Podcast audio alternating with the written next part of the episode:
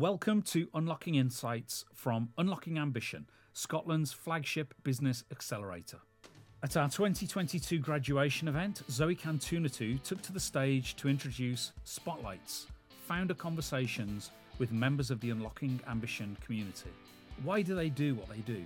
What are the key challenges they faced? And what's next? This episode, Lynn and Ian from Linian, creators of the original Linian fire clip, saving money, time, and lives. With all our guests on Unlocking Insights, please remember that all views expressed are their own and reflective of their own personal and professional experience. So, this is Unlocking Insights with Lynn and Ian from Linian. I'm really excited that you're both here. Um, and kind of like, I obviously will start to ask you your story and kind of happen, but for me, it's so amazing to hear the story because obviously it's a family business, and I think that kind of like gives that variety of the businesses in the program kind of like different to the stores that we had before. So, um, I don't know who wants to start, but can you share the story? Yeah. Uh, so I'm Ian. I'm the uh, co-founder, and CEO of Linian. Um, Linian was born out of um, creating a product to solve a problem. That's that's where it came from. Our father, Wes, invented the original Linian fire clip. Um, when he was approached by uh, an electrical contractor who had to install cable faster. That was the that was the remit. We've got all this cable to install, kilometres and kilometres in a hospital, uh, and the cable clips have to be fire rated because of the type of circuit it is. And we've got to put all these little screws and plugs in the wall, and it's taking forever. So Wes, being the clever guy that he was, went away and invented the original Linian fire clip, which is just drill a hole, put it over the cable, squeeze the legs together, and push it in. Job done. So it's three times faster to install, fully fire rated he named it after his two kids, Lynn and Ian. That's where the name for the product and the name for the company came from. It's not vanity, right? We're not just like putting our name up in lights, right? Um, so yeah, um, Lynn and I went down different paths in life. I'll let Lynn tell her own story, but um, I, um, our parents owned an electrical, mechanical, uh, and refrigeration wholesaler in Glasgow for, for 30 years. Um, shout out to BDAX. Um, and uh, we um, Lynn worked in the business. I didn't. I'm an electrician to trade. Um, I was uh, an electrical engineer, um, an electrical design engineer. I actually designed the lighting above your head right now in this building, down the stairs and in the foyer as well as part of the refurbishment works. Right before I joined Linian. Um, so um, yeah, I became the technical sort of side of the business, and uh, Lynn. Yep. So I picked up the mantle of being in sales. So I was in that business for over eight years, the first family business, and then I left because I was far too ambitious. My mum told me, um, so I wanted to have 150 stores across the UK, and she said, "No, we're quite happy with the one. Thank you very much." Um, so dabbled in the whisky industry as most people do, and what that did was gave me a great grounding in manufacturing and global um, working as part of a global business. Um, shall I lead into where how this kind of came about then? Yeah. So I was peak, peak of my career, came back into the plant and tool hire industry. If anybody works in plant and tool hire, get out as quickly as you can. It's very difficult, very boring. Um, but yeah, I was at peak of my career, doing really well, cruising along, great money, job for life, and I something happened to me that I was never expecting. So I fell pregnant. I was never expecting to have a baby. I was a career woman. I was never going to have children. I was never getting married. So I met I met a boy. I fell in love and I had a baby. I really wasn't going to do. And this little baby came out and he was like six weeks old and I started to really reevaluate my life and also I made the huge mistake of thinking that I just sleep all the time.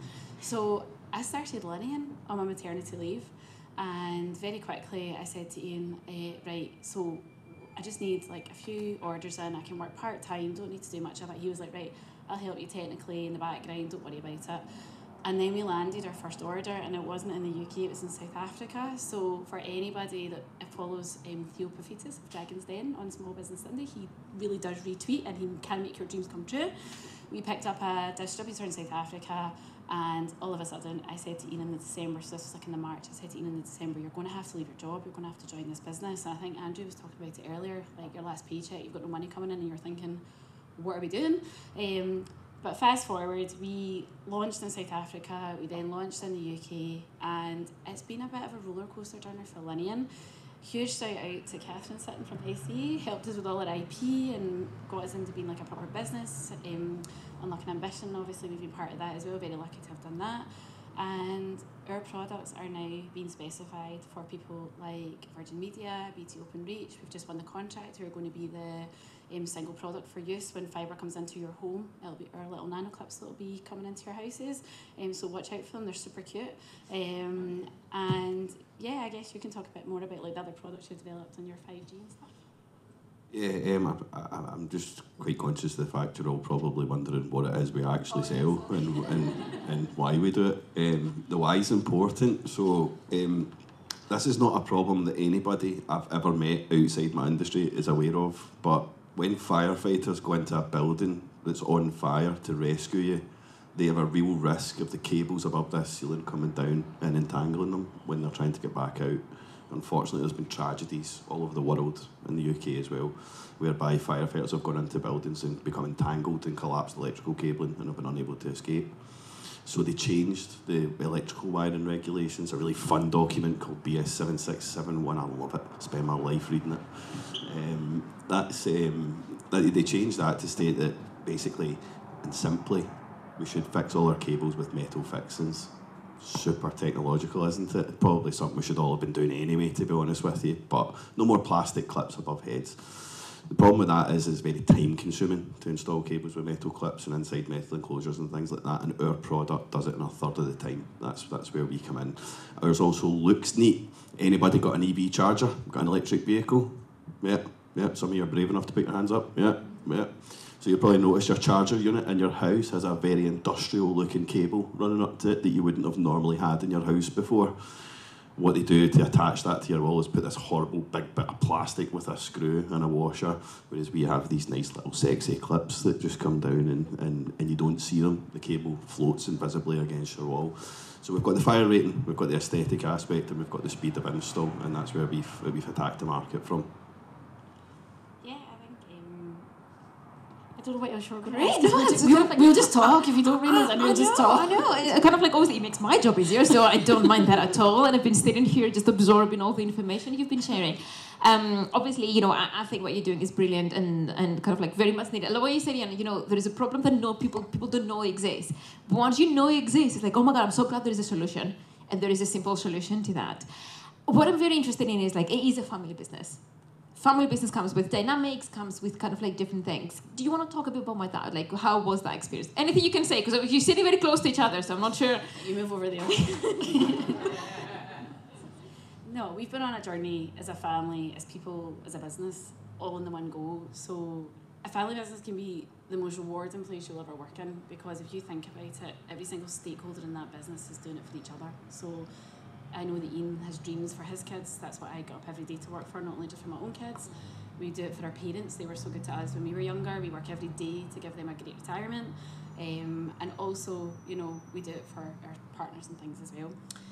What comes with that can be a lot of stress that you maybe have when you're growing a business or the, a business that we have that grows quickly, doesn't it?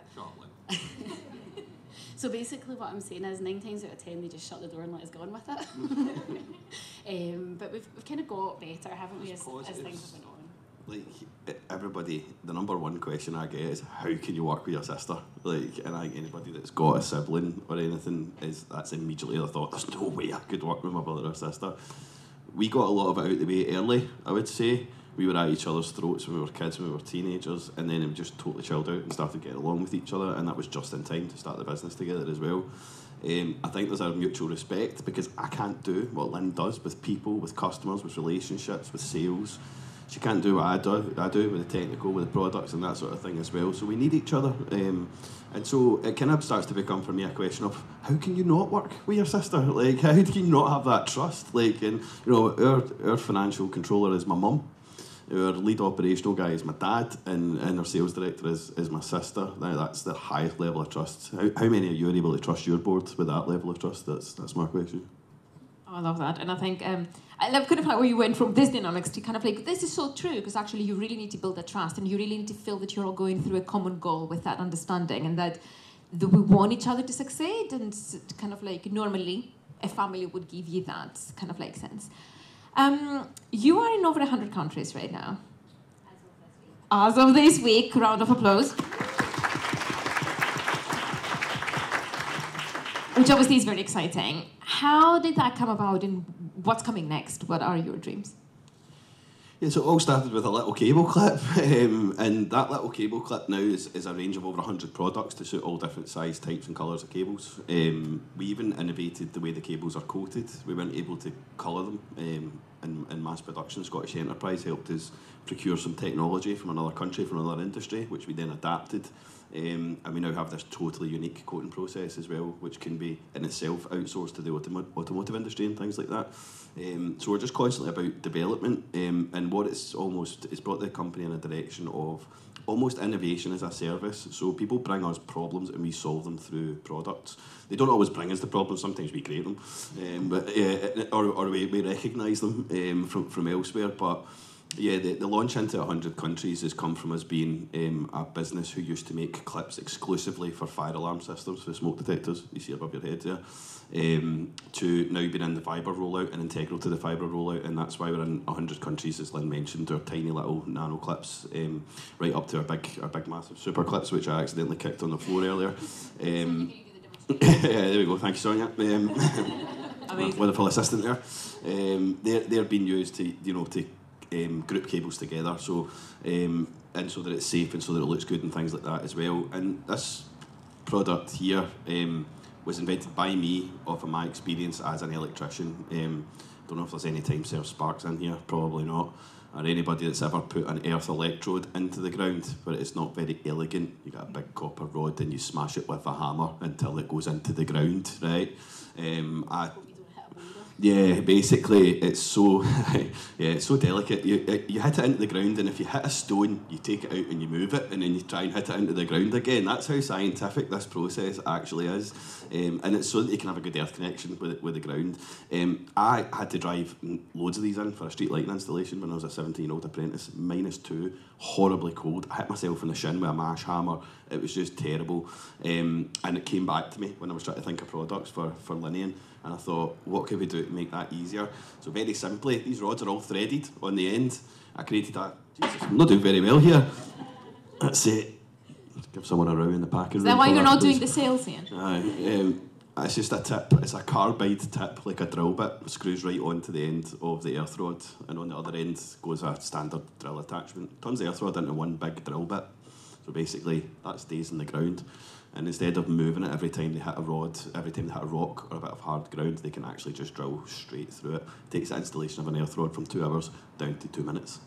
Um, and that's now been used in likes of the, the 5G rollout because all these 5G towers have to have earth farms, which is just multiple rods. Um, and electric vehicle charging as well, where they use quite a lot of rods and things like that as well. So we're again just trying to identify problems and solve them through products. So give us your problems. If they're electrical, we'll solve them I think for me, like an answer to your question about how did we do it, it's events like this. It's by creating the network. It's by listening. It's been by talking to people. We found some of the strangest connections have been made by people who are absolutely not electricians, and they said, "Oh, I think I know somebody that can help you with that." So I think for me, as like an entrepreneur and a business leader, it's about listening more than talking, and I know we do a good job of that as well. But it really is because um, the hundred countries came up because Dean said a few years ago we told these big companies this is what you should be doing, and they said, "Oh yeah, yeah we'll do it." They asked us to rush a solution out. It's about being confident in what you offer as well. And then I said, "Like we're not going to take this project because we don't feel like we can deliver you the best solution." And of course, went home and went, "Why did we just do that? That was a bit of a silly one." Um, and then five years later, they came back and they were like, "Look, listen, we tried everyone else. Like we we're sorry. We want to work with you."